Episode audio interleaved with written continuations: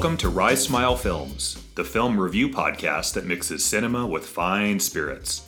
Journey with us as we encounter new, old, and even strange films with the occasional dabble into sports and music. Proceed with caution, as these podcasts will feature spoilers and some mature language. This is Matt. And this is Jesse. Today on tap we have Assault on Precinct 13, starring Austin Stoker, Darwin Joston, and Laurie Zimmer, written and directed by John Carpenter. Welcome back to Rise Smile Films. It's time for a brand new film review cask, a brand new bottle of of whiskey here. Uh, this one kind of being like single location, quarantine-ish set films. Yeah. Really looking at films that utilize one location very well. And yeah, we're starting with the film from 1976 by John Carpenter, Assault on Precinct 13. Uh, when's the last time you saw that movie, Matt? Oh gosh, in total, start to finish, Yeah. probably never. Yeah. Uh, so first time viewing through pr- this would be it. All right. Um, not entirely all of it new, but from fade in to fade out, this would be the first full viewing. Excellent. So This the- is a High West blend. This bottle, huh? Yeah, exactly. So High West, I, I think you know what? Like I, I love the design of the High West uh, whiskey bottle. It very Western like, which is for very appropriate for today. But this is the Yippee Ki It's a blend of straight rye whiskeys, and I actually have a little bit of information on what we should be experiencing here. So it's a blend of. I'm gonna try and do my best, Daniel. Uh, a blend of straight rye whiskeys aged for between two to 16 years in new charred white American oak barrels, finished off in French oak barrels that were previously used for, for wine, so vermouth and uh, Syrah wines. Interesting. Yeah, so whiskey kind of given the second go about in wine barrels. Let's give it a go. 92 proof. Yeah, this is going to be um, yeah pretty pretty high there. So cheers. Cheers. And you know what's interesting about it is it's almost got a little kind of like a Red. a red golden kind of kind of look and i wonder if that is from the wine I was gonna say, looks like port, right? mm-hmm. Huh. That's a very unique taste.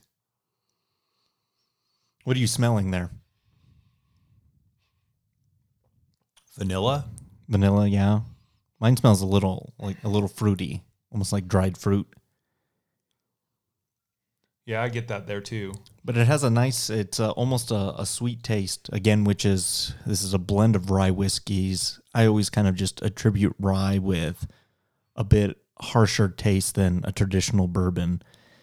But this one has a nice smooth and I, I do wonder if it is from the way it's processed and made and aged in those particular barrels. Well, with 92 proof, it's not short on the alcohol, which would give it that kick too, and it's not overbearing like the Booker's. Um, not bad. It's a nice bottle. excellent excellent. So this will this will treat us pretty well. We'll see how much of a dent we can can do in this thing in this cast but let's get to our flight question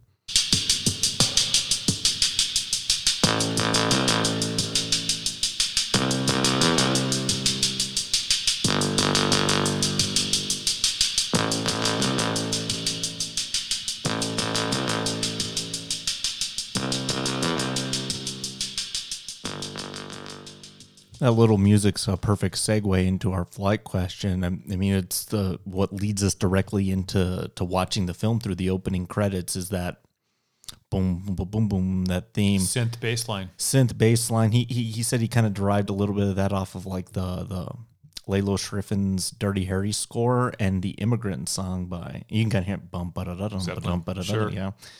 Uh, Carpenter's no stranger to writing and you know uh, performing his own scores, and it kind of defines I think a lot of the films that he makes. So I thought it'd be fun to kind of talk a little bit about his music and our potentially favorite Carpenter score, which is going to be pretty hard to do. But I think we said let's leave Halloween out. That's a very unanimous choice and iconic theme. So bar that, what other score from one of his films? Um, I hope I don't take yours on this. Do you want to go first? no, you go first because mine's going to be kind of unexpected.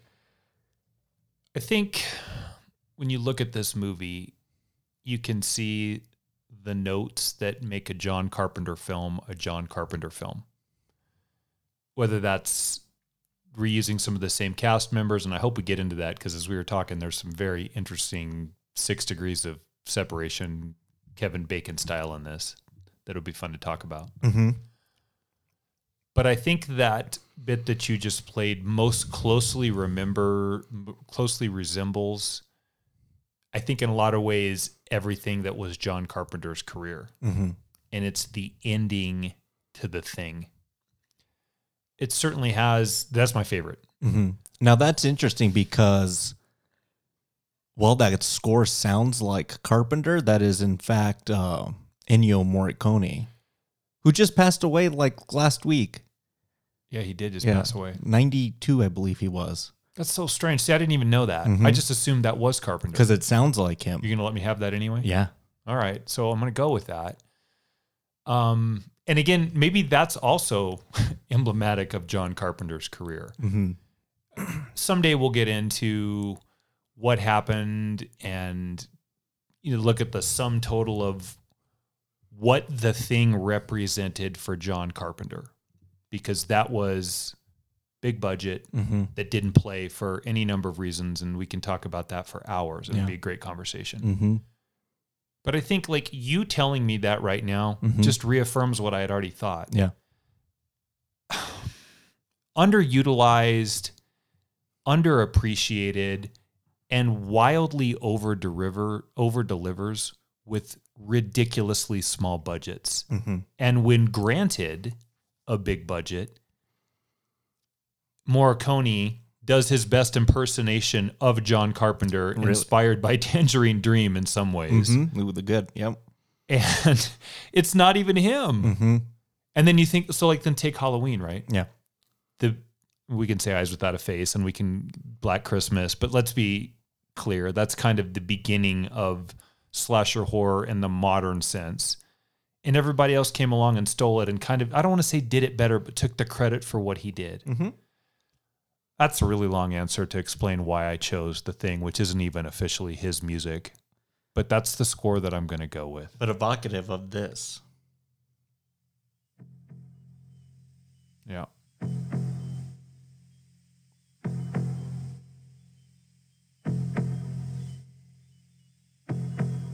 That little, it almost sounds like a heartbeat. I've Mhm. always thought of like the the, the We just can hear the EKG behind it. the just the the the gestating pulse of this alien just throughout the film uh uh, you see that, that little white box on the floor right there yes, so that's uh that's the thing soundtrack on vinyl by, by Ennio Morricone and what's in there though is John Carpenter's lost uh, score cues that he wrote before I think he realized he didn't have enough time to write the full score uh, but pretty good, pretty good too. So it could have gone any number of ways, but I, I do love that score by Morricone. yeah.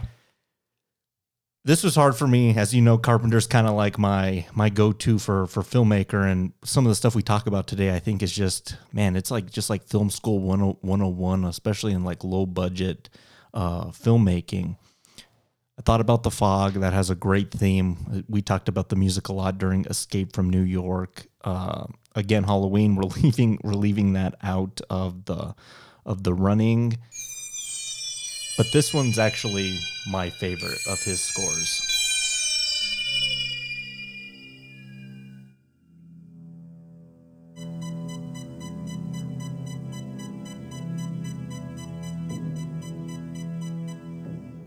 So this is actually the score to Halloween 3 Season of the Witch, which Ugh. is a is a mixed bag of sorts, but actually it offers something that is different than Michael Myers, obviously. But the score by him and kind of in coordination with his, uh, just call him his synthesizer tech, Alan Howarth, is I think a very atmospheric and evocative score that um, doesn't uh, have the benefit of relying on that great piano melody from the first couple films. Uh, when we talked about, uh, I think it was the French Connection, we talked about Friedkin's use of of placing uh, uh, music well the edit, during the editing process to kind of gauge the pacing and base it off the tempo of the film. I think he remember we talked about Black Magic Woman for the car chase. Yeah, right. So when I made short films, I used to kind of do the same thing. And when I made some horror stuff, I used to put that particular those score cues from Season of the Witch into into the editing to kind of just gave uh, or to, to gaze tone and atmosphere. And sometimes it was almost too good, and I was like, "Ah, I kind of don't want to take it out now. So yeah. it, it, it almost just provided enough of a of a tone there. But that's been always one of my favorite of his scores. Man, the Big Trouble in Little China soundtrack's really good too. yeah. Boom, boom, boom, boom, and like just like it sounds like a big rig driving down the street, which is that that score. So Starman. Yeah, Starman has pretty good music. Yeah, Christine. Uh, yeah, any any number of them, and yeah, he came back to do Halloween two, and then uh, Halloween two and three, and then he came back and scored the the the last one with his with his son too, which I thought felt more in tune with the the style they were going with that one, kind of a harkening back to the original of sorts. Well, speaking of his son, didn't you tell me a few years ago they were on tour? Yes, I wanted to go so badly. That's cool. Yeah, Imagine that. Your dad's a filmmaker and you're on tour with him playing synth rock. yeah, It's cool. that sounds awesome. And so him. yeah, so him. John Carpenter, to me, we can talk about Rebels on the Backlot and the Tarantino Rodriguez sort of throw your middle finger to Hollywood and do it your way. John Carpenter was that guy before that guy was that guy. Sure. Mm-hmm. Like, I don't have any money, so I guess I'm going to figure out the score. Mm-hmm. I can kind of play a little bit. Well, let's let's just get right into talk about the film because it's even it even goes deeper than that for this for this film too. So it. let's get to our cheers. I love yeah, I love. We'll talk. The thing will be a fantastic episode one of these days. We might have to do a whole cast just on that for Two parter. Well, there's plenty to talk about because I mean, there's ties to ET, and we can get into summer release dates versus when. There's a whole lot to talk about with that. Uh-huh, yeah, that's a that's a loaded film. Excellent. Let's get to our uh, discussion on Assault on Precinct 13. It's terror in the night. It's the most shattering assault on a police station in history. Assault on Precinct 13. This is the siege. It's a goddamn siege. You're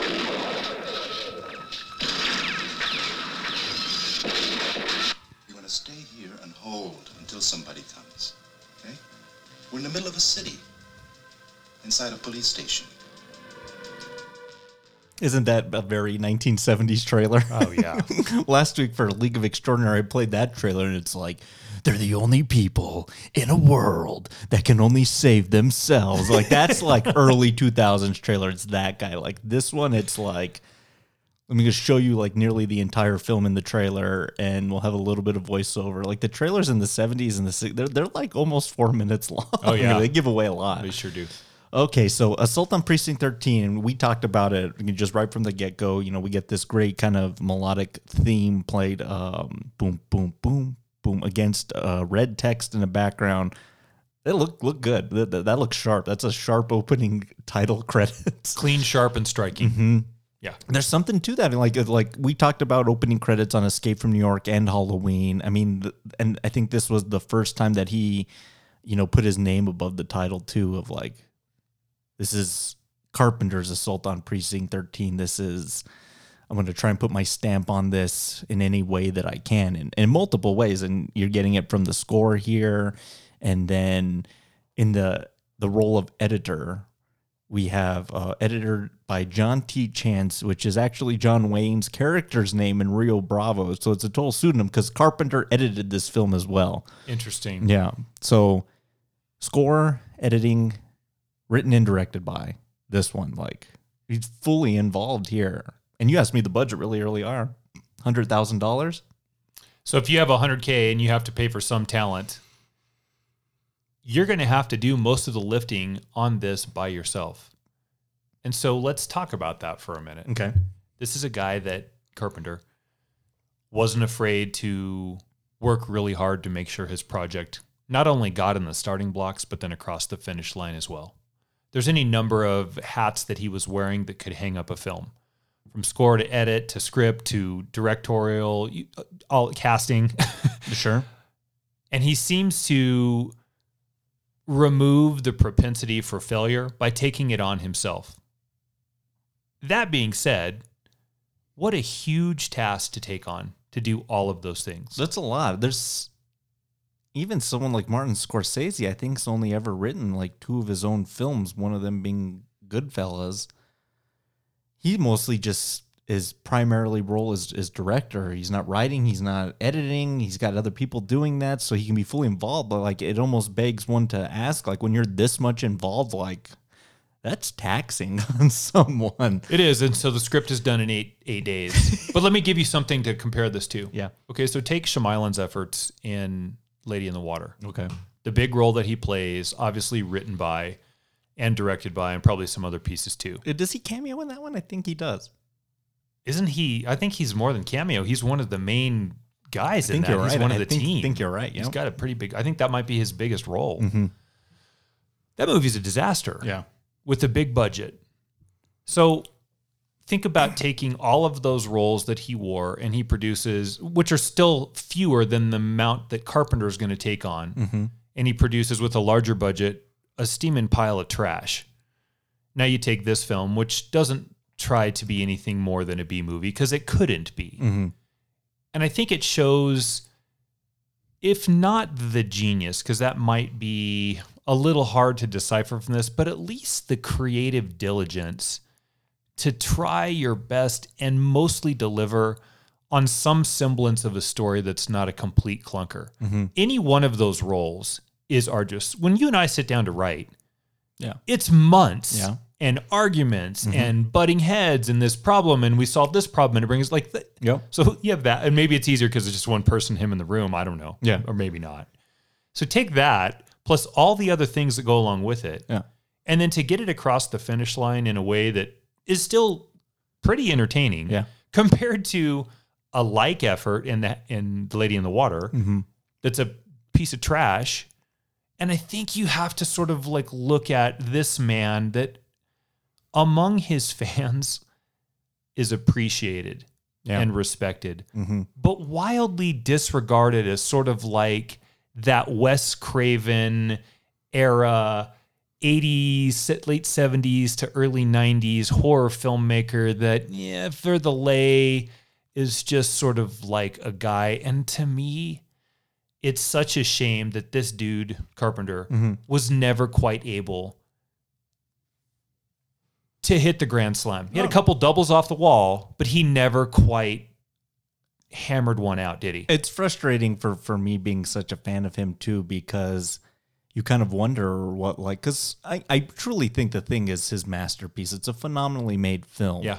And it was like the first time he was given uh, like a studio, Universal, and a decent budget to play with, and it's a great film on on the screen, and it just doesn't it doesn't deliver commercially, and you wonder if those opportunities were kind of taken away from him. That like maybe he could have been given the reins to something like Lethal Weapon Yeah. or films like that, and Right. he just kind of lost the opportunity to play with that type of sandbox. Which makes you wonder if there was more to the like. I think there's a lot of buttock kissing that would need to go on in some places to. You have to. That's part of the game. And I think Carpenter's not about that. oh no. That's what I'm saying. Like the original middle finger as the rebel on the back lot. Mhm. Um, okay, so I can't find a casting agent I agree with. I guess I'll just do it myself. It's interesting that you brought up Craven too, because I think Craven's legacy benefited from a, a sec post uh, career resurgence with Scream. Yep. It kind of got him going again, and the same thing happened with Shyamalan too. Like Split, kind of like propelled him again, kind of. Well, we'll see. There's still hopefully some more tread on those tires. Mhm. Um, okay, but so that's fine for Craven and Shyamalan. Mhm. Where's Carpenter's chance? I mean, we have Tales from the Crypt, and he had some hands in some other creative endeavors that weren't big screen, but little screen. And was it supposed to be vampires? Was that going to be the thing? Oh, with James Woods. There's no way that was the one he thought, right? Yeah. I don't know. Well, that film's entertaining. It's it's not at the level of some of these these other ones. Yeah, I don't know. I think yeah, he just missed his chance and then just kind of he found his calling kind of doing redoing getting into music again and and composing the Lost Scores albums and scoring the new Halloween and kind of getting involved with that reboot which before that he kind of wanted nothing to do with the franchise anymore and it, it was kind of good to get him on on involved to get the get the fan the fan backing with that when they say his involvement, how involved? Like involved? Did they sit down in a room with him and say, "Tell us what makes Halloween tick." Like, how involved is involved in your mind, or what do you know about that? Uh, yeah. So Carpenter's prior involvement to that franchise before that was he'd get an after three they bailed, and anytime they used the music, he'd get a nice little a little check, and that's what he said. He's like, I'd always get get some money here and there whenever they made these films, and when H two O came around, they really tried to get him involved, and he didn't. Like as director, as director, yeah, it was like this return twenty years later, this reunion, and and he didn't he didn't want to play ball with with that. And I think it was finally it was it was uh, Danny McBride and David Gordon Green did go sit with him and told them their idea, and he's like, yeah, that's great. He's like, you got my blessing, like make it your own, make it original. But I think it was Jason Blum that kind of sat down with him, or maybe it was the the collective those three that said, look, this is going to happen with or without you. We'd rather it happen with you.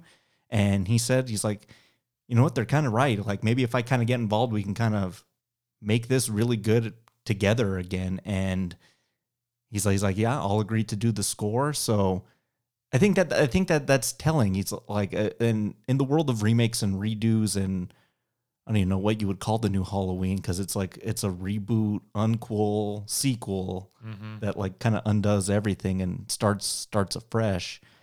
This is happening with or without you. It would benefit everyone if you were involved to some capacity right? and not just kind of sitting back and collecting a check.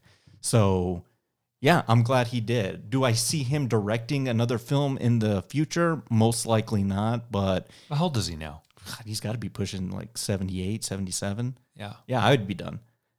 But I think it's it's nice to kind of see him in this space because he does have such a background in music through his father. Um, uh, taught music at Bowling Green University in Kentucky, where he, where he grew up. So that's kind of like where he got a lot of the, his trade from. So I like that he's back in that space. He and it's a space he works well in.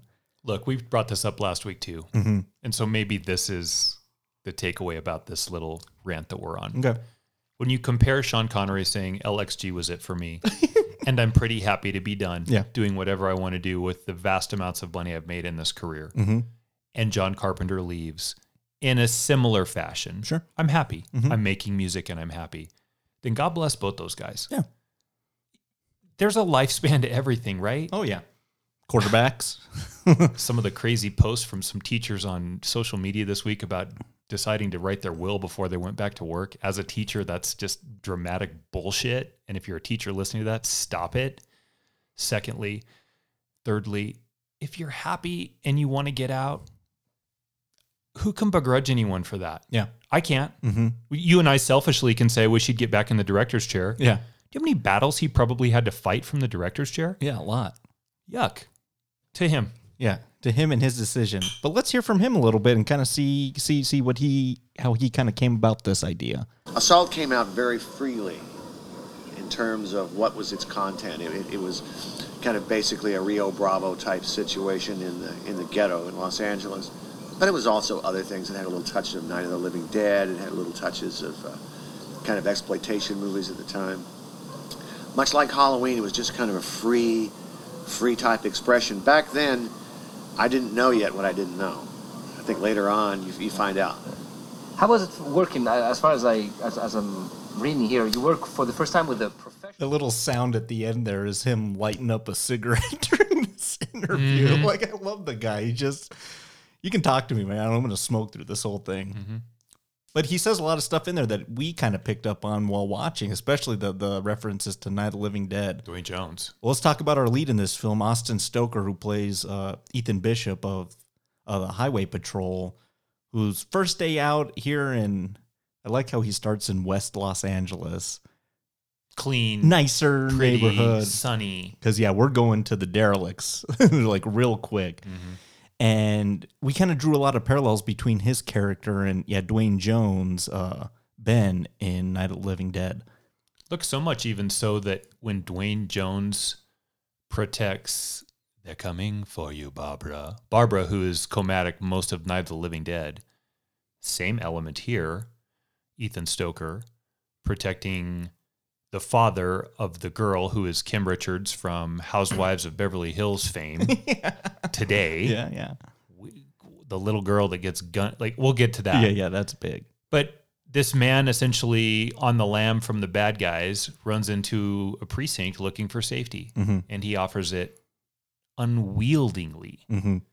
to the expense of everyone else in that precinct. Now that's quite not quite Barbara with Duane Jones, but she does sort of bring the zombies to this little pl- anyway.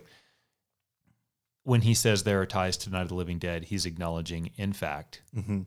the black cop or the black hero protecting the nearly comatic and incapable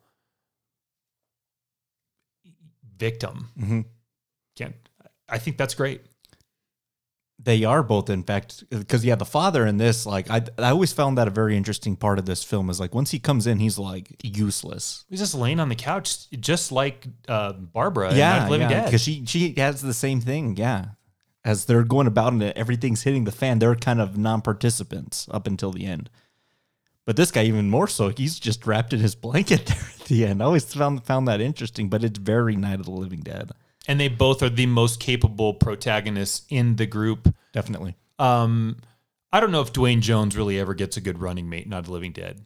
Uh, Austin Stoker's going to get a pretty good one with Napoleon Wilson. Such a great name. Such a great name. Yeah. Well, at first not, but then by the end, absolutely. Mm-hmm. Especially for a Western hero stuck in the middle of this action film. Like you mm-hmm. listen to his lines and see how he's sort of shaped. Gotta smoke. Yeah, he's kind of the quintessential Western anti-hero. Mm-hmm. This is Val Kilmer and Tombstone, A little bit. Oh yeah, that, that's pretty good. right? Yeah. The film does start out though with this gunning down by the police of this this gang, which that sequence right there is uh was filmed in in uh, on the USC campus, and those Oh, those are just USC students as the gang members. Why So, not? Again, low budget.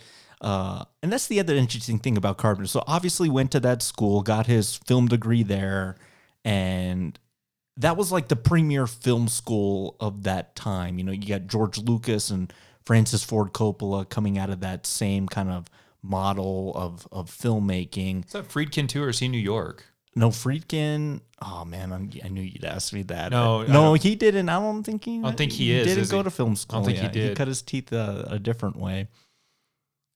But those guys, uh, George Lucas is making American Graffiti. Francis Ford Coppola is making The Godfather. So like Carpenter's trying to find his niche into kind of that world, and you have to do it here. Low budget, hundred k. I think this is again we talked about with Escape from New York. This is this is a pretty high concept film idea with next to no money to play around with. You know what I mean? I'd love to be in those classes with those three minds in there. Think about the legacy that they leave behind Mm-hmm. in three pretty specific genres. If you want to do it, horror, science fiction, and and mafia or mobster. Yep. To be in those classes, if they were all together, and I don't know if they were Probably actually, probably not. but around the same time, Mhm. whatever USC had or had or, or was working on, it was working at that time. yeah. Whatever their overriding mission statement was, they were churning out a creative element that essentially shaped everything in Hollywood that is moving today. Mm-hmm. That's awesome. You know, it's th- that'd be the time to be alive to like like be making movies because it's almost like there's no rules in this in the sandbox. Uh, you know, whereas like now you have to meet so many different quotas and it can't be this, it can't be that here, and and, and it's totally reflective of the times this that this period of Hollywood that we love, the French Connection, Deliverance era of almost I like how he said exploitation because that's kind of what this film is, but that's what a lot of those films were exploiting violence, exploiting uh, you know certain minorities, um, whether in hero or villain roles, or you know there's the, the, the like like the prison type movies. This kind of feels like almost like a lot of that, but it feels like Carpenter was a big Howard Hawks guy growing up. The the, the thing from another world, uh, Rio Bravo. So Right. the Western ties in this are extraordinarily evident. Okay, I love that you used Hawks as this Mm-hmm. because those two films are this film and the thing. Rio Bravo and the thing from another world are the thing and this film. Mm-hmm.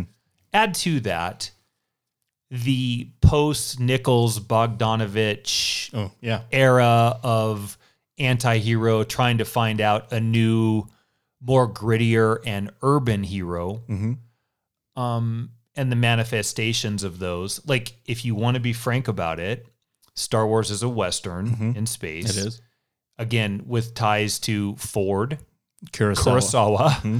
So these guys are not afraid to acknowledge what got them to where they are with their love of film, Mm-hmm. but are creative enough to find a new way to execute on those ideas. Very well said. and man, Mm-hmm. you're getting really good stuff. And you can make the case that with those three names, Mm-hmm. not Bogdanovich, Nichols, and Kurosawa, but Carpenter, Coppola, and Lucas, Yeah.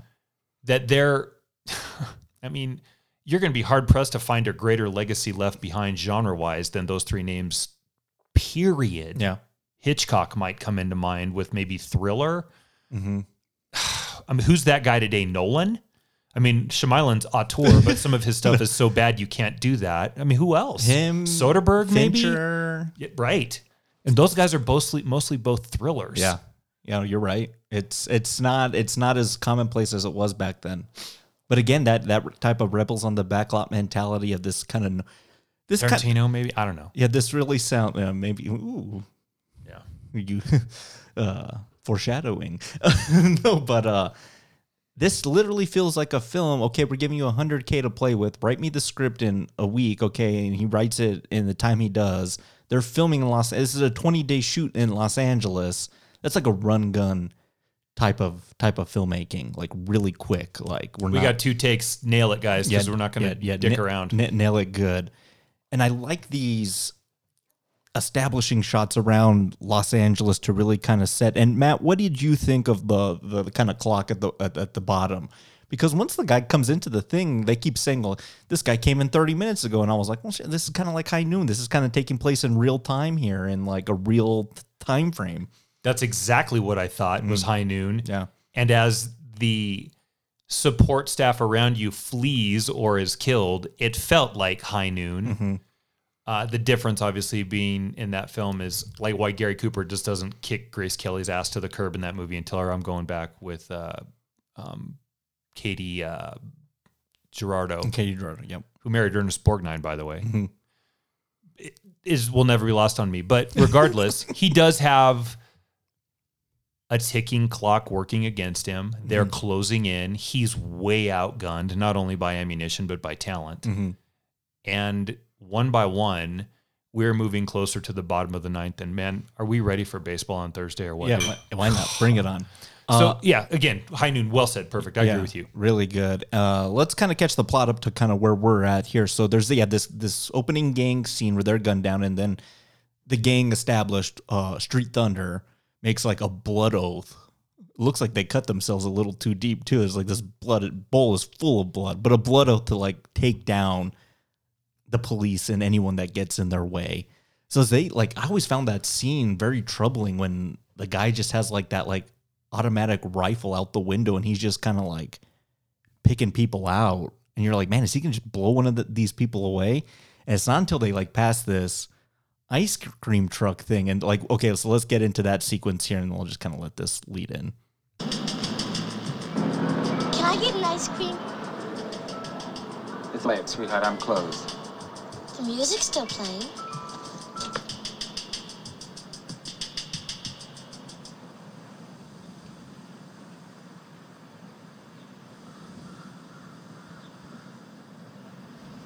Please, can I get an ice cream? What flavor? Vanilla twist.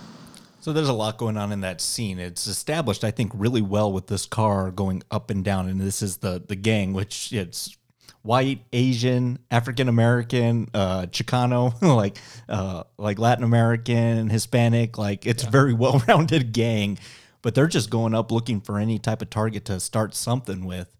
And I like how she she pulls up to the thing, and he's looking out the. Th- and I like how the music cuts out, and you're just kind of waiting for like the tension to to release again and you kind of let your guard down because then he's like i will give you this ice cream this vanilla twist that you want but then it happens to be plain old vanilla Customer service is so key in life. yep Had he just given her the right flavor of ice cream, our little 11 year old housewife of Beverly Hills would still be around in this film. i can't believe this happens this is Me either. this is something else We're, you're going to ask me later what was the moment. This is the moment. This isn't it? yeah, Oh, this- there's no way. yeah So I guess the the Caucasian element in the gang of Street Thunder who seems Frank to Doubleday from Escape from New York. Romero. Well, don't- Whatever. Okay. Um, You touch me, he dies. yeah. Guns are down in cold blood. Like, I, I literally looked at you and went, "What?" Did that just happen? We've talked about it a little bit, right? The no nos. This is it's not quite there. Yeah. because she's oldest, older, aged enough to where it's not. You can't get the audience back because you just killed a baby. But damn, it's not far from it. What is she? Eleven? Eight, nine? Oh, Yeah. I think may, yeah, maybe a li- yeah, Maybe 10, somewhat maybe okay, 10, yeah. or- yeah, old enough to still be very sympathetic, or I'm sorry, young enough to still be thymp- sympathetic, and maybe old enough to buy off the oh my gosh, they just wiped out a child, but barely, and to Carpenter and the living embodiment of the middle finger to what the rules are, Mhm. inspired by Bogdanovich, and we can go back Yeah. And creating a really hateable villain Sure. and a cause for dad to freak out and want to do what he does to run to the precinct after he seeks his revenge. Well, it said what sets the the rest of the fil- events in motion. Man, and just wrong place, wrong time. Well, that shot of the the dad like getting out of the phone booth and he sees her on the ground, then the ice cream man there. Yeah, that's that's that's pretty troubling. So we've kind of talked all around it. Essentially, what happens: the little girl buys the ice cream cone, goes back because he gets the wrong flavor.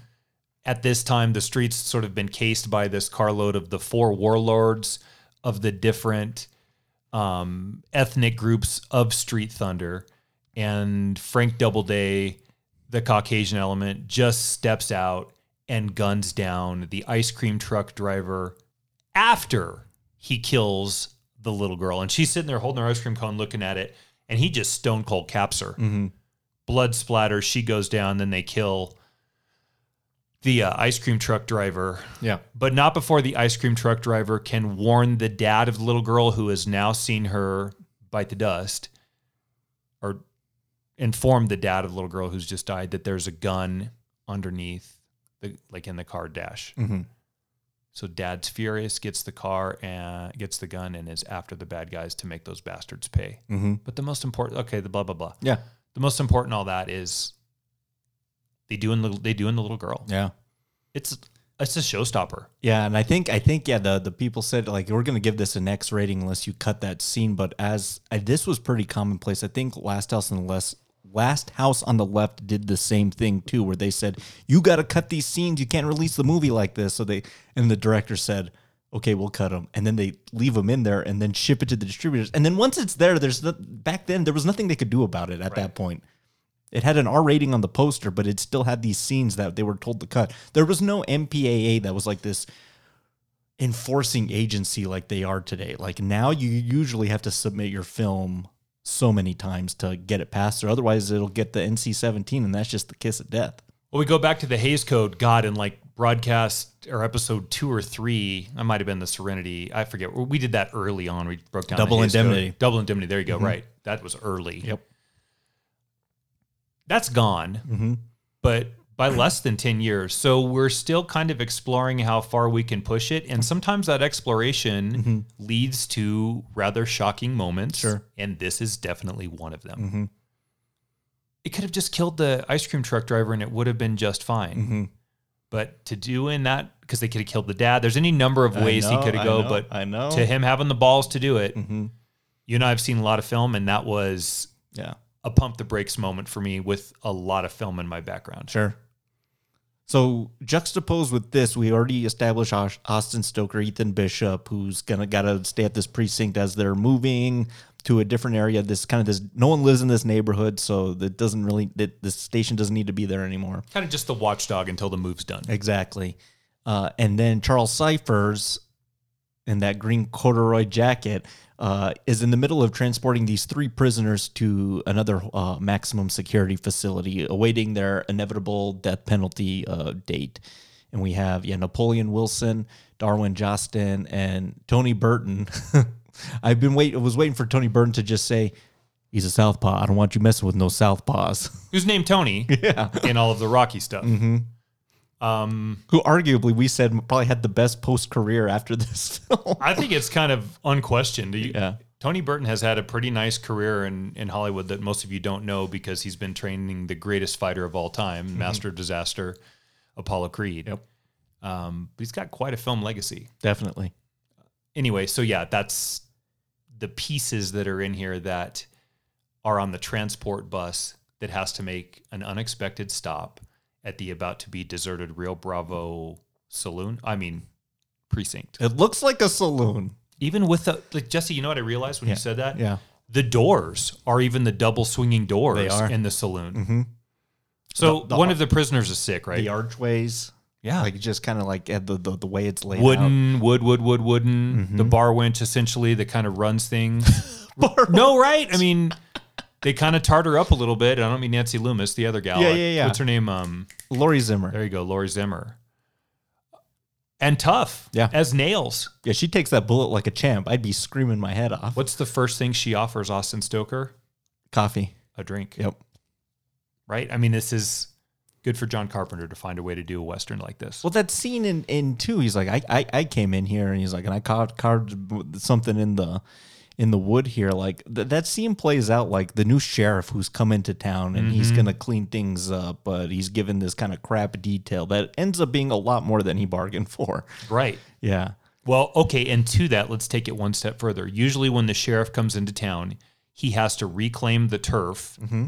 from the antagon- antagonizing element that has usually some baron of some sorts, cattle, train, some sort of baron that wants the land themselves. Mm-hmm. Look, man, this is a turf war. Yeah. Essentially, at the end of the film, it's the same premise. Yep. I want to know what he carved in the desk. I do too. Yeah. She does say it's pretty advanced for a young man. Pretty advanced for a young man. Maybe it was a four letter word. It could have been. Oh, no. Yeah. So the transport bus that has the sick passenger, they have to make this unscheduled stop, and this is kind of when it all hits the fan. They arrive to kind of you know wait for help, a doctor, and that's not coming. As this man who's gunned down Frank Doubleday with the gang in tow, following him, just bursts in, nonverbal, almost comatose already, and it's at that moment when just like everything like just starts hitting the fan. He didn't fall. He was shot. What? I couldn't tell if he was still alive. But there wasn't any sound. Silencers. They're using silencers.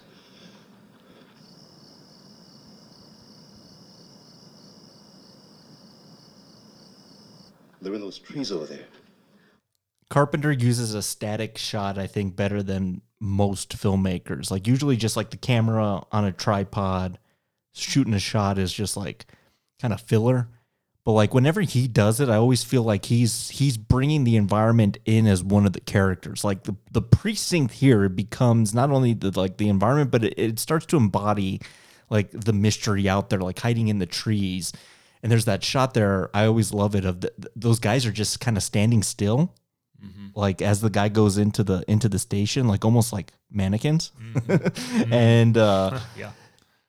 You, you you said too, like man, this is even like I, we talked about not Living Dead, but they're they're almost, the the gang's almost zombie like in their delivery. They don't speak the way they move, the way they go about. They're like they're driven by one purpose. Night of Living Dead is to eat flesh, and this it's to get in here and kill this man, and we don't care if we're going down either. kind of a mob mentality with hmm. one singular thought that they all share. Yep. And the the gang is essentially a herd of zombies. Yep. That probably are just as equally bloodthirsty. Yeah. You know, when you were playing the sound from Stoker there, if you close your eyes and just remove the the visceral image of him, it even sounds like Duane Jones. Mhm. They even have the same sort of pentameter to their To their delivery. the rhythm. Yeah, it's awesome. Mm-hmm. Two really great, like Duane Jones is great. Uh, ben Duane Jones, that's probably one of the, like I would probably put him in my top five like horror protagonists of all time. Yeah, He's a pretty fantastic mm-hmm. character. yeah. And that's just George Romero. Just he's like he's like it wasn't about race or anything. He's like I, Duane Jones was the best man actor for that role. Yep. And we got to talk about that movie one of these days too, because that's a, that that film's a loaded cannon of subtext. We talked earlier about some of the interesting casting decisions and Oh, yeah, yeah, how yeah. that branched out. So I didn't know this, Mhm. but we've spoken a little bit on the podcast about a friend of ours, Larry, Mhm. uh, rest his soul. I had no idea and had I'd seen the film. Mhm. Larry's kind of crowning moment in film is a movie called Horror High, 1973, essentially Dr. Jekyll and Mr. Hyde from a high school kid's point of view. Mhm. Um, Austin Stoker is kind of the lead in that film as well. Mhm. Plays like the cop, the investigating guy. Yeah, so when you brought up Horror High to him, like that's weird. Why are you talking about? And then Yeah, that's because he's in it. I remember when I brought up Horror High, like you, you and I were just driving, and he's like, "Yeah, Larry made this movie Horror High," and I, I had Horror High in this collection of like just like, uh, like B horror films. And you said you seen horror, and I think my response to you was, "Yeah, Mr. Mumps." And I think you about like almost you almost like crashed the car because you couldn't believe I had like seen this movie. Yeah, I couldn't. We were literally on a meeting to the guy that wrote the script about Mr. Mumps. Yeah. It's wild. Yeah, crazy. To that. Yeah, to him. Yeah, to him. Excellent.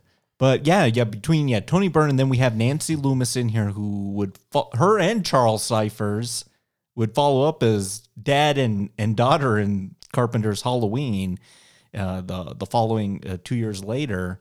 But yeah, a lot of interesting uh casting choices in here. But once these guys start kind of surrounding the the, the station here and they they start getting in, it's not until uh, they have to let the the guys out, Darwin Jost, and Tony Burton out to like, man, we need we need some help in here. And then you get this. I always really like this sequence here.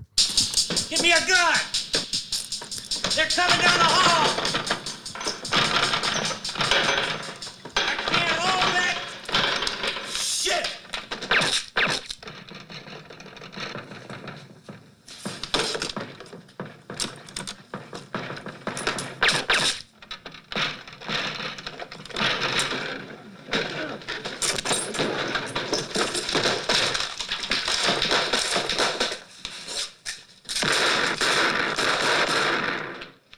He throws him this shotgun and like takes out like four of them. And like the look on Stoker's face is just like, whoa, like what did I just like let out of the cage? Like because this guy, Napoleon Wilson, has this era aura of reputation.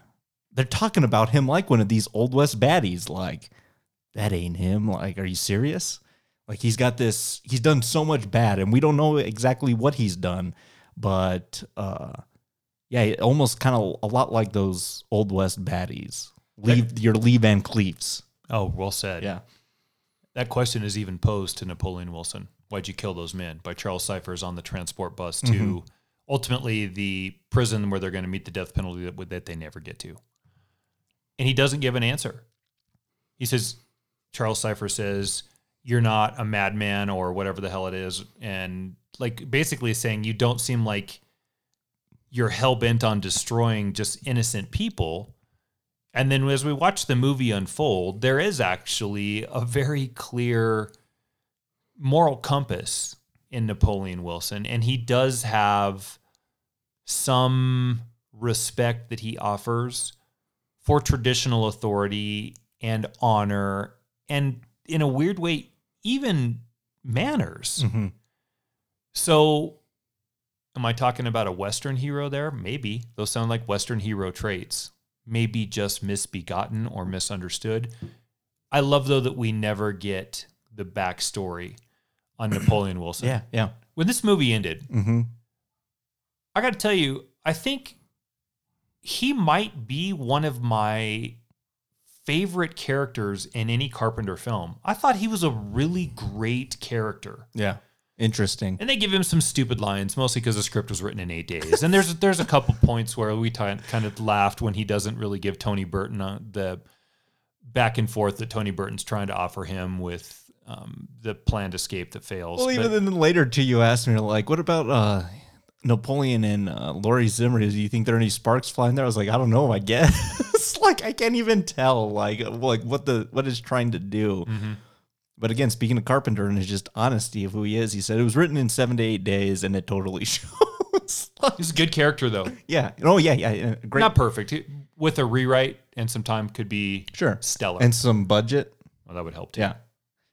Yeah, so no, I'm I'm I'm I'm totally with you there. Like I like his I like the the forces of evil and the forces of good that have to join up for a joint cause, which in this is just survival. Right. It's not um got to put one person on a pedestal over the other. It's just like we literally have to work together in order to get out of this situation. So, yeah, I, I find that I find that very interesting. And as they come in and yeah, they just blow away like 25 of these guys out, out of the windows here. Again, they're just I, I love that you said zombie because it's exactly what it's like. This is the dead trying to get into this house right here. It also poses the question in every zombie movie that the protagonist has to come to. Mhm. Do I barricade myself in as long as I can and hold them off or hope to hold them off? Mhm. Or do I make a break for it and try to outrun them? Yeah. It's the question that Tony Burton's going to try to answer a few times in this film. And it's also posed for the protagonists that remain. Yeah. There's just so many gang members that keep coming. And and not a lot of outs. I mean, this is a film today. I think that'd be solved with just a cell phone call to get some help. But like here, Yeah. we're on this derelict street that like is the surrounding houses are all condemned and boarded up. Uh, the nearest uh, houses are like 700 feet away. The phone lines are literally out, so we can't even call out. No one's hearing the guns because they have silencers on them the cops driving by can't find anything and like, oh, they're just moving boxes over there. So that's why we're not really seeing anything. Like there's no way for them to get out until they like if we go through the manhole cover and you get into a car, hotwire it, and then just like go get help, go get help. Which I wonder if Tony Burton would even bring the help or if he'd just take off, kind of kind of a situation. Yeah, that's a good question. But they play potatoes to to just decide who's gonna go out. Yeah, that was weird, wasn't it? I don't think those two guys would really play potatoes. First of all, I don't even know what potatoes was until I'd seen this film. Yeah. And secondly, I'm never playing potatoes with you. Don't Yeah. ask me. We're flipping a coin. okay 50 50 chance i'll Yeah. take it Yeah. but yeah and then yeah, he's made mincemeat just by this guy does a michael myers on him and he's hiding in the back seat and just and shoots him in the head and he crashes so there's their out is like literally out Their escape vehicle shot. They're down to about what three bullets. three bullets. yeah again just like dwindling down yeah kudos to carpenter for increasing the stakes you got no gunfire we have no way out there's still a bunch of these guys and it literally gets to the point where like well, we're essentially going to have to let these guys in and into almost like a little trap this kind of like hallway barricade and we have these cases of this this flammable these flammable tanks here you know if if with one of these three shots uh, we could hit that maybe we could take out a, a, a large uh, assortment of these guys if it comes to that, which it it totally comes to that. It's like the very next sequence. Uh, yeah, this is kind of like just like the final the final stand here in this in this hallway, and you know for the low budgetness of of it, I think it's handled very well with you know these guys, these almost like these ants just like attacking this sign here with like almost like like the scene in Wild Bunch where they're devouring that that scorpion. Mm-hmm. Yeah, it's a gr- that's a great sequence there. And then bullet one misses, bullet two misses, bullet three hits it, and then if this movie had any more budget, this scene would probably have been so much more gruesome because there'd be body parts everywhere, but everyone's faces are all just like charred. It's it was pretty that was pretty gross. But finally, some people come in and say like, "Oh my gosh!" And you you you uh, commented on that uh how they're kind of revealed amidst the smoke and like the smoke clears and then you like kind of see them like come to like that's pretty good like Yeah. So finally, the big explosion is enough to alert the authorities, like maybe something's going on. That was also really well done. So because this precinct is in isolation, the criminals would prefer to keep it in isolation. Mhm. So you use silencers on the guns to not alert the neighborhood folk that there's something going on. And then you dispose of the dead so that there's no evidence laying around. sure And you can see when the group inside Precinct 13 starts to come to the realization no one's coming, how well organized Street Thunder is, which is sort of silly for a multicultural street gang that spans thousands of members. yeah But there's manpower enough to take the bodies that are laying in the street or in the courtyard and get rid of them to keep this looking as normal as it can. Because you know what a precinct looks like from 200 yards with shot out windows? Precinct. yeah So they're hidden in, in plain sight perfectly well. Mhm. And the manpower to remove the collateral damage to not alert the authorities to me also led into the notion that this was 6,000 people against 5. Yeah. It's just really really well crafted and you do that with no budget in a short amount of time uh, without having to see these people dragging bodies and buses and, and things out of the line of sight. Exactly. Um, I thought that was really, really smart. Mm-hmm. Yeah, it's almost like when you when you have so much less, you just you have to kind of be a little more creative with how you do certain things or how or how you present them. And like I said, I was like, this is like filmmaking 101 because this is the first time Carpenter used uh, a Panavision camera, which is the natural 235 aspect ratio. So you get in a full widescreen. When you use a widescreen camera, it makes the film look bigger than it actually is. Sure. And especially here where they don't have a lot of room and stuff to play with, like he'd use that camera again for most of his films and it gives that low budgetness, like it elevates it like even that much. But he knows how to use it and place that camera well too. Not everyone can just do that. You brought it up earlier, and the whole point of the cask is single locations. yeah. The trick with single locations is can you find enough interest in the location to keep the story going? Mhm. The answer in this movie is pretty simple, and that's have plenty of bad guys so that we can just keep killing people in this location. In a movie like maybe, um, oh, Rec, Mm. I think that played there too in sort of Um, the same regard. Definitely. Mhm. Mhm. So you don't have elaborate places to run to. You can't go from amusement park to cave dwelling. It's like this room, that room, and this hallway. And they do a really good job in this film of making it through the wide a- angle camera and through the events that happen, making that location seem bigger than it is Mhm. because essentially we really are in a saloon, and I mean that it's a bathroom and two offices and like two cells. Yeah, that That's never it. that didn't dawn on me with the doors until you mentioned that. It's totally exactly what it is. Yeah. Mm-hmm. So again, filmmaking 101, guys, we've got $100,000. We can't have expensive shoot shooting spots. I like this place right here. Yeah. Go for it. This fits what we need. Yeah. And there's enough to play around with here in a film that's 90 minutes. Like that's like the perfect length for something like this. you need a couple corners to take cover. You need a couple different like places to duck under, and maybe inside that single location, a room or 2 Mm-hmm. That's basically what you get. Exactly. Yeah.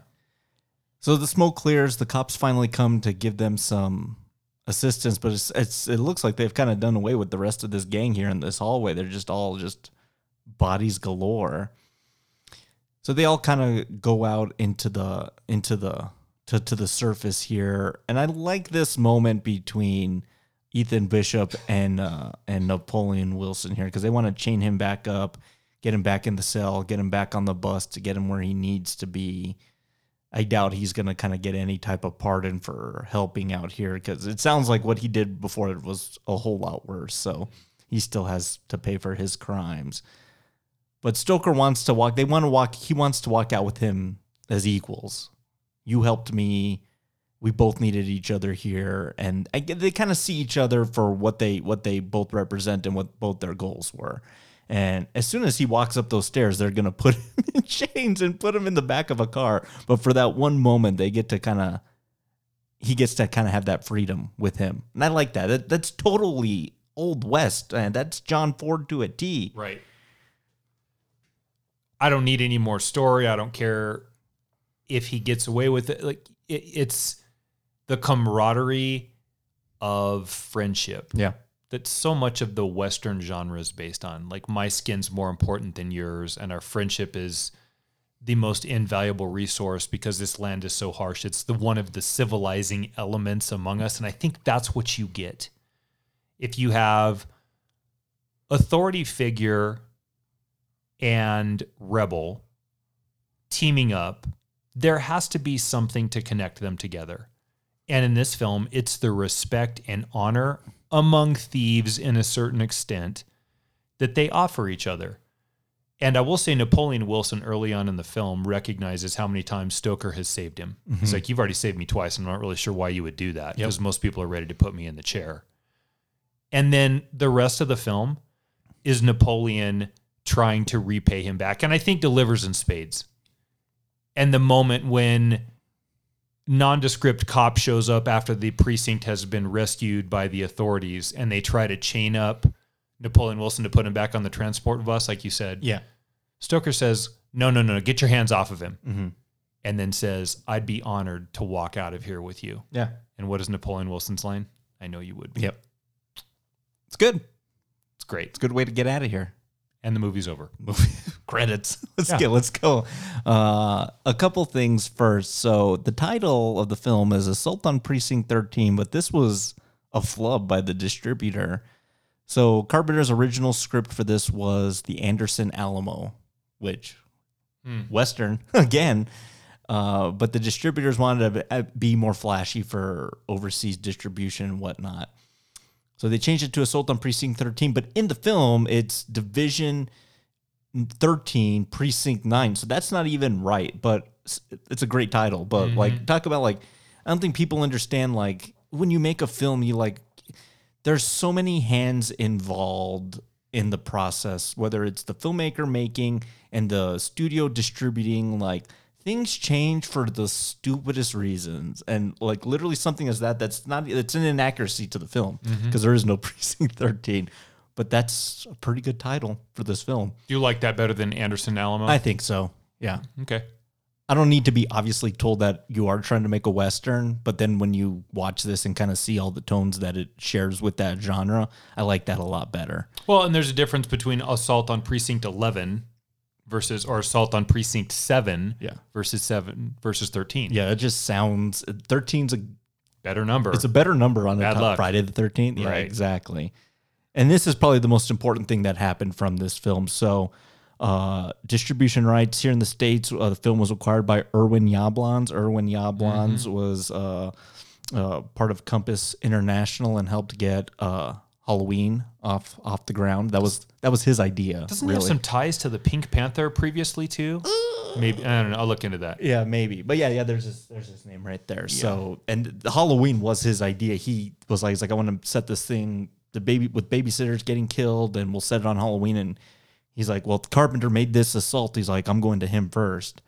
And then British distribution rights were handled by a company, um, I think it's called British Film Rights.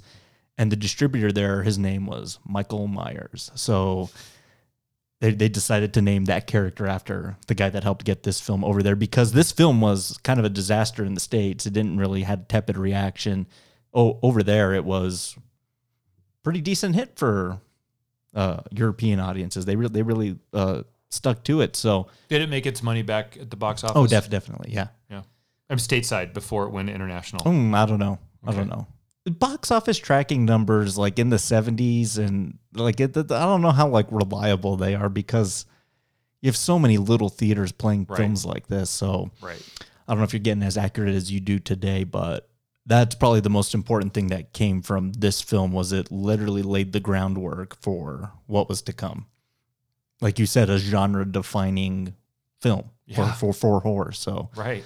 uh, Matt, what was your favorite tasting note uh, sequence of Assault on Precinct 13? actually really did like Tony Burton. I wanted him to be good in this film. Mm. And I think he got what was coming to him. As you said, his motives are pretty questionable as he tries to flee a couple times and maybe isn't the most dedicated warrior of the cause. But I think aside from that stupid potatoes bit, I think he really does showcase his acting chops in this. I mean, it obviously um, there's some other things we could do. They're the obvious ones, but like watching him struggle with what's right and wrong. I thought when he was in those scenes, he kind of stole the movie. Sure. Um, This is the same year as Rocky, 1976. So close 2nd Mhm. is the end between Starker and uh, Wilson when they leave. mine's that that that uh, that gun gun gunfight. Once they let them out of the once they let them out of the the jail cells, and then they have to um, kind of team up here. It's chaotic, you know. You got to get the he's got to give him the shotgun, and then Laurie Zimmer's with her shot up arm, but she's still take she's like down the hall and she's taking out a couple of these guys, and then Starker and Tony Burton at the door. You know, they're they're doing as as best as they can to you know take these people out. But I, I think for 100k for what this film is, for how limited they are in some ways, I think that's a pretty decent little action bit. Man, those guys just get blown out of the window with those shotgun blasts One by one by one. one by one by one. So I think you, you already set it up so well, but it has to be. This isn't just an oh my god for this film. This is like an oh my god like of this entire Rye Smile catalog. yeah, like you said, there's If we were to do most shocking moments in film, yeah, I don't just mean on Rye, like in film. Yeah. That's this moment's top 10 ever. Like Yeah. Hereditary's certainly in there. yeah, that comes out of nowhere. A couple other ones, but this this is in there. Mm-hmm. Yeah, killing pets, which probably happens a lot more frequently, but the, like that's such a no no too. Like that that that turns that turns me off a lot. Like, yeah, especially tonally with what you're going for. And then yeah, this is a big one, and you don't see this frequently at all. But yeah, it's shocking, but it sets the film in motion, and it totally sets the tone with this. These are just shades. This is just a gang that has no emotion, who's just moving from scene to scene, and they're laying waste to everything and anything in their way. So I think that really sets the the, the tone there. Uh, yeah, Kim Richards. I, I told you that her sister's Kyle Richards, and she plays little Lindsay Wallace and Lindsay in uh, in Halloween. So And then you said had ties to the Hiltons as a grown up. Oh, no, so no, this one, Kim Richards Right. is married I, to uh, some family member of the Hiltons. Yeah, because she's like aunt to, yeah, Paris Hill, that whole collective of of people. But hey, when you live in that town, man, I mean, Who would have thunk it? who would have thunk it? It all started with an ice cream cone. When okay, so uh, who's the master distiller on this on this film? I I'll let you go first because I imagine this is so obvious, but go ahead. You go first. I mean, it kind of it kind of has to be John Carpenter. Right. Yeah, I think what he showed pulling off four roles here, twenty day shoot, hundred k. He pulled off like something like people given that budget, like you, you, your film usually turns into like a pretty schlocky drive-in film, and I, I don't think this necessarily fits that category. There's a level of contrarianism in this podcast sometimes that I offer just to sort of incite interest. This is not the time to do that. Okay. I'm not going to tell you it's, you know, Laurie or Charles Cyphers. I'm not going to do that. It's it's it's John Carpenter, without question. Without question. So we have Rock Gut, Well Call, Single Barrel, and Top Shelf. Let, let me go first with this one. Yeah, do. Make no mistake, this is a John Carpenter flick, and he's my favorite filmmaker just based on like how he makes makes his films.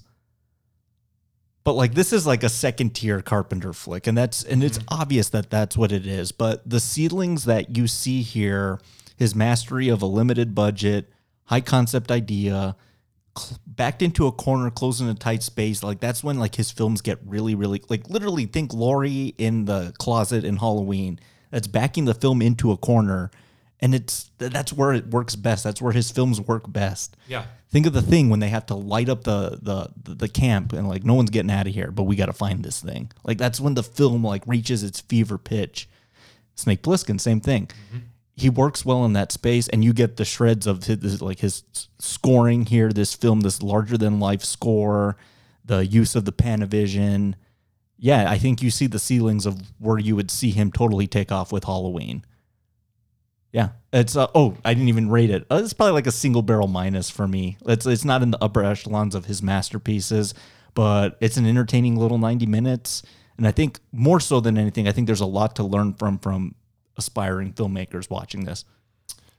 It's tough sometimes to give ratings to films not based on the sum total of the artist's work. And that is also something you don't purposely not want to consider because if A didn't happen, then B couldn't have happened, and then we wouldn't have gotten C. All that being said, this is a B movie. Mm-hmm. And it's not B movie. Well, I mean, it's B movie because there's not a ton of talent. It's not a. It's it's a B movie because there's not a lot of money. It's B movie because you have a relatively young director with limited resources, as you said in the sound you played. If I had known then, or if I didn't know then, what I still don't know now, or whatever that line was, basically like admitting I was an ingenue on set. I didn't know what the hell was going on. Yeah, I think he said, "Yeah, you don't. I didn't know what I didn't know." Okay, right. Mhm. Fair, sure. Mhm. Um, you have a script that's usable, but I wouldn't say stellar in eight days. That's pretty monumental feat. Pretty wooden dialogue for the most part. right. But if this doesn't happen, yeah. and there isn't the moments in there, like the girl with the ice cream or the shootout at the beginning, or not even at the beginning, when the the gang members are besieging Mhm. precinct 13 or the moment of camaraderie at the end of the film if that's not in there and people don't recognize that then you never get the rest of what John Carpenter was for good and bad Yeah. it's the highest rated call I think I can give Okay. Excellent. it, for like a B movie is Yeah. probably, in my opinion, B movies, unless it's just so like Night of the Living Dead, Mhm. and this isn't that. Yeah.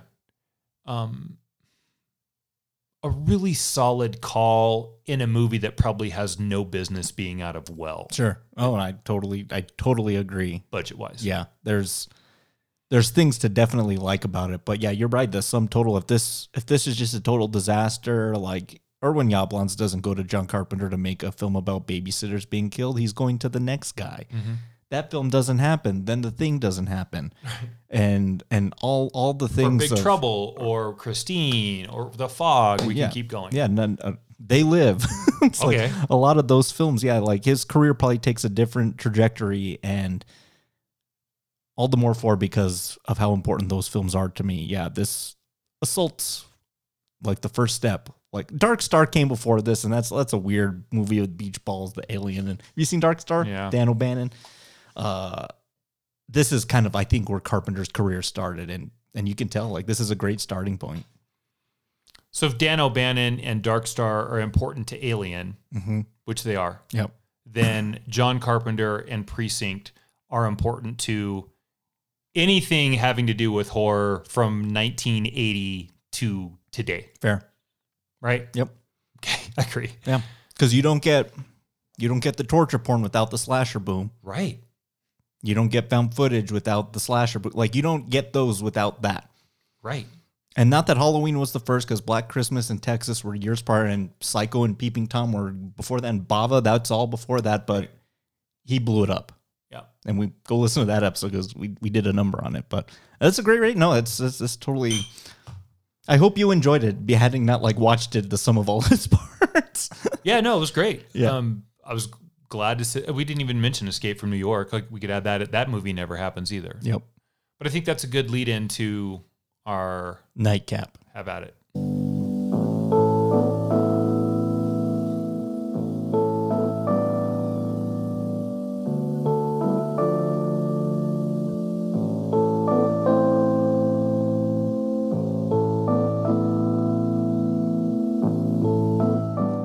That sound like? Doesn't that remind you of like you know those cop shows from like the, like SWAT or anything like that? Like I, I like that little that little melody there. Yep.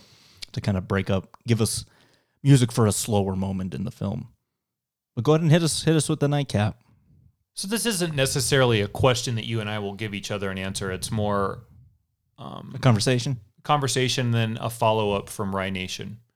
We can talk about a lot of the different things with Carpenter's filmmaking, but one of the under discussed pieces of his success is the fantastic rogues gallery that we would find in his work.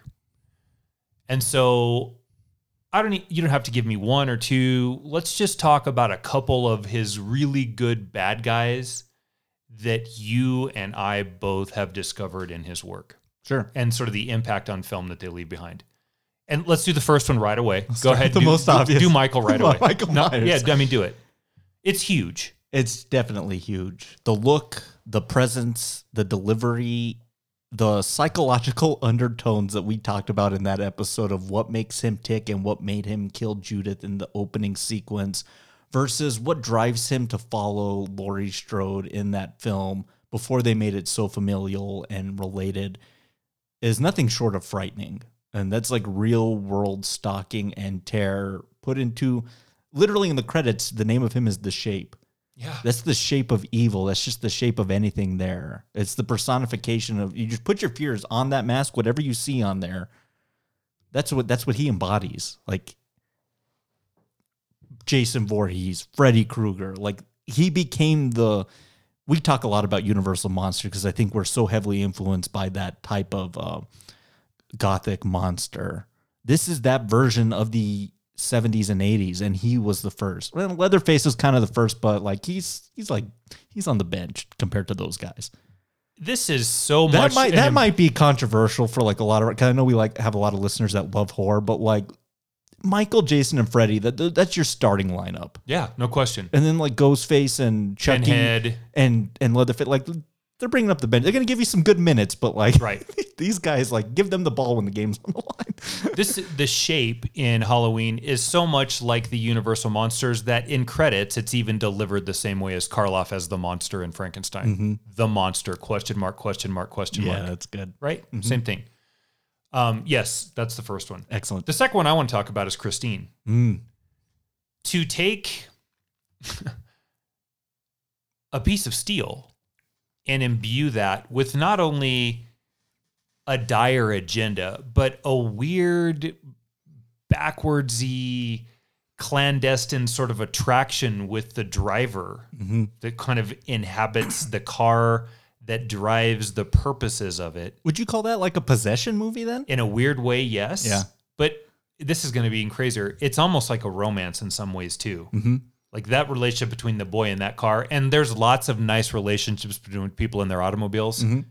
This is different. Mm-hmm. Yeah, this is borderline. Like, there's, I'll never forget the sequence. So after, like, Christine tries to choke out the girl at the drive-in, and he takes her home, and she won't start up after he drops her off. So then he like kind of puts his head on the on the wind on the steering wheel and kind of like lightly like rubs like the wheel, Plays with her. and then tries it again and it starts up. It's like it's like it's like borderline. It's like borderline Foreplay. sexual. Yeah, exactly. That's exactly what it is. Right. Yeah. Um, okay, so he's got good source material because that's king, obviously. Mhm. But then the delivery of that is equally powerful. I like that movie. Like that's Yeah. yeah. That, that, that that's a fun one. kind of a B movie, also, Mm-hmm. but comes through pretty darn good. Okay, I'll hit you with the next one. Okay. The Duke of New York, Mr. Isaac Hayes. Yeah. Yeah. Yeah. Another like gang element, kind of similar to like what this one one is, but like he's the overlord over all the derelicts of New York City prison. And we talked about it on that episode. There's no cooler scene in a Carpenter film than him rolling up in that Cadillac with the chandeliers on top to that like that's on the hydraulics and that it has to before he gets out of the car like cowboy hat, gold chains, And it's Isaac Hayes. and it's Isaac Hayes. That's like what makes it even that much more. That's the genius of casting. Mm-hmm. I, I can't say anything more to it than you just said right there that doesn't showcase what a ki- like killer, not deadly, but Yeah. like awesome villain that is. Mhm. Yeah, he's great. Hit me with another one. I'm going to give you David Lo Pan. Of course, I'm going to. Shut up, Mister Burton. right? um, from the look of his army and the hats to the as wildly fantastic as that film is, David Lo Pan's goal, which is essentially a fucked up version of love, Yeah. right? Green eyes, Mhm. is what drives that to somehow root sparks and lightning out of your fingers and falling Asian American warlords Yes. and boil that down into an understandable plight for love and and age. That film's bonkers, bananas, and it's one of the most entertaining films you could ever watch. That that movie alone, Yeah. if you take Jack Burton and David Lo Pan Mm-hmm. and just look at those two characters, you'd be hard pressed in any film to find anyone that is as 11 on the dial that goes to 10 as either of them are. Oh yeah. I always remember the scene of him and Egg Shen. It's like usually these Egg guys Shen. Yeah, Egg Shen. They they would usually fight with swords or sorcery. Like they literally have these rings and they pull up like this like Mm-hmm. they pull up virtual fighters that do the fighting for them and he's and he's fighting like with his with his pinky finger. Yeah. I love David Lo Pan. He's he's great. Yeah, that's uh yeah, James James Hong like yeah, just total yeah. He's been acting for so many years that, that that's his role. Like he he kills it as that. One more. You. The Thing. I've heard of that one. the whole embodiment of what the thing is. But when I say alien, you first thing that probably goes to is like little green guy or the grays with like they're tall with the eyes. I can't think other than like Giger's alien, Mm-hmm. or even maybe the blob for that matter. That's just so interesting in what it looks like because it looks like us. And it's not until you shed that skin and you see the real alien that it's so monstrous on such a bastardized level of what the animal kingdom represents. I love it. And, it, and it's good because it looks cool because of the practical effects. yes. Yeah. Can I do one more than two? Yeah. The seafaring zombies in the fog. Like if we're going to do the Blake's- Night of the Living Dead, Yeah. Blake's ghost. Yeah. um, he finally gets to do it. Mm-hmm. It's a bit more ghastly than zombie, but it's essentially the same thing. Mm-hmm. And so what this movie did with the zombie element in Precinct, Oh, good. Yeah. he actually, I think, fully manifests in that film. So many different aliens, uh, psychopaths, zombies, gang members, Blaxploitation. What a cars. come on. Yeah. He's really kind of tackled many different, but And then even classic too. I mean, I know Vampires isn't a great movie, but he even tackled classic. yeah. And that movie doesn't suck because James Woods. That movie just sucks. It's not James Wood. That movie doesn't, you know. Yeah. Or society and they live or, Or, the Prince of Darkness, the, the devil. The, devil himself, yeah. Never forget the devil's hand coming through the green goo to like enter our world. That's an interesting film too. Oh, I, we forgot to mention maybe the most villainous of all of them, and it's Dr. Samuel Loomis, Donald Pleasence, like arguably more villainous than Michael Myers. Fair argument. I'm just stand here on the street corner, watch these kids get slaughtered. yeah. Yeah. I shot him six times. I shot him in the heart. Uh no, that's good. I'm glad you I'm glad you brought up that question because Carpenter has a way of writing really interesting and I think unique protagonists. Laurie Strode, Jack Burton, Snake Plissken, but he's good at the villains too. Let me give you one side unrelated Okay. nightcap question. Okay. If Sam Loomis and Captain Shaw got into a fist fight, who's your money on? Are you talking about Robert Correct. Yeah. Yeah, Robert Shaw? Robert Shaw from Jaws and Donald Pleasence in Halloween. Oh my gosh, it's like who's drunker to fight? It's a whole level of crazy. Huh? Donald Pleasence was like notoriously like a, like a bourbon and whiskey drinker, like on a, on a lot of his sets. And Huh? Sounds like Robert Shaw. there was this. I heard this from another podcast I, I listened to called "In Myers We Trust," and they they're just going through the Halloween movies, and they said that uh, Danielle Harris, the little girl in Part Four, always like, hey, Do- Donald always had this kind of like smell coming off of him, and it wasn't until I was like in my twenties and I realized it was bourbon. Three day old binger. just getting hammered, showing up to the set. How funny. Very funny. Excellent. I love I love I love your choices. So we're gonna stay in this space for a little bit. Um, and we're coming to a director who the last time we talked about him, it was contentious to say the least. Yeah. Rye Smile Films. that went a totally different direction than I ever anticipated. But we're starting with the beginning, and ideally this is it was good at the beginning because it was so unique and fresh. Right. Talking about Quentin Tarantino again and 1992 Reservoir Dogs. Oh man. Yeah.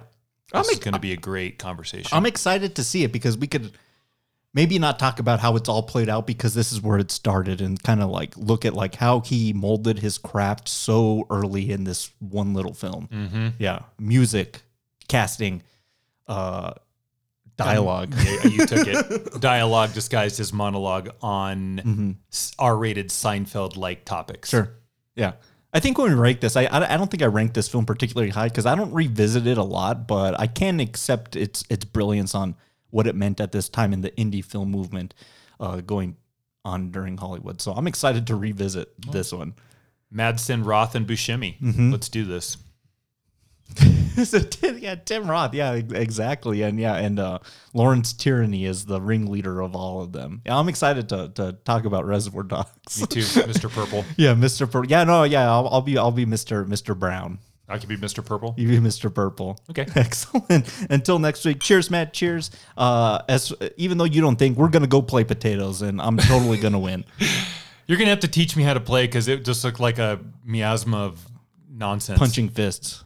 One potato, two potato, three potato, four. Yeah. Yeah. Until next week, Rye Nation. Thank you for uh, for listening to us uh, dur- dur- during uh, during here in the summer. Hopefully, we have some new films to talk about soon. But what better time now than revisit these old classics? So Hang on, everybody. New stuff is coming sooner or later. We want it to be later to make sure that the box office is solid. Exactly. Safety aside, I mean, that matters too, but we want the box office to kill. So hang on, and it's coming. And in the meantime, gives us a chance to talk about a bunch of classic stuff. Until then, we'll see you next week. Everybody, have a great week. We'll see you in the dark.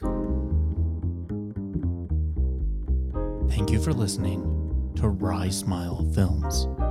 Be sure to subscribe to us on Apple Podcasts, Spotify, Podbean, Stitcher, TuneIn, wherever you get your podcasts.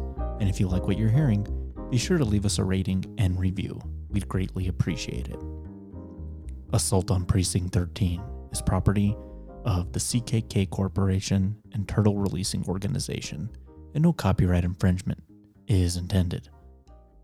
Until next time, cheers. One day, two day, three day, four, five day, six day, seven day, more. Eight day, nine day, ten day, eleven. Kiss my ass and go to heaven. Why oh Y O U spell you. I told you I'd lose. God damn it, we're gonna do it again. Hey, hey, there wasn't time.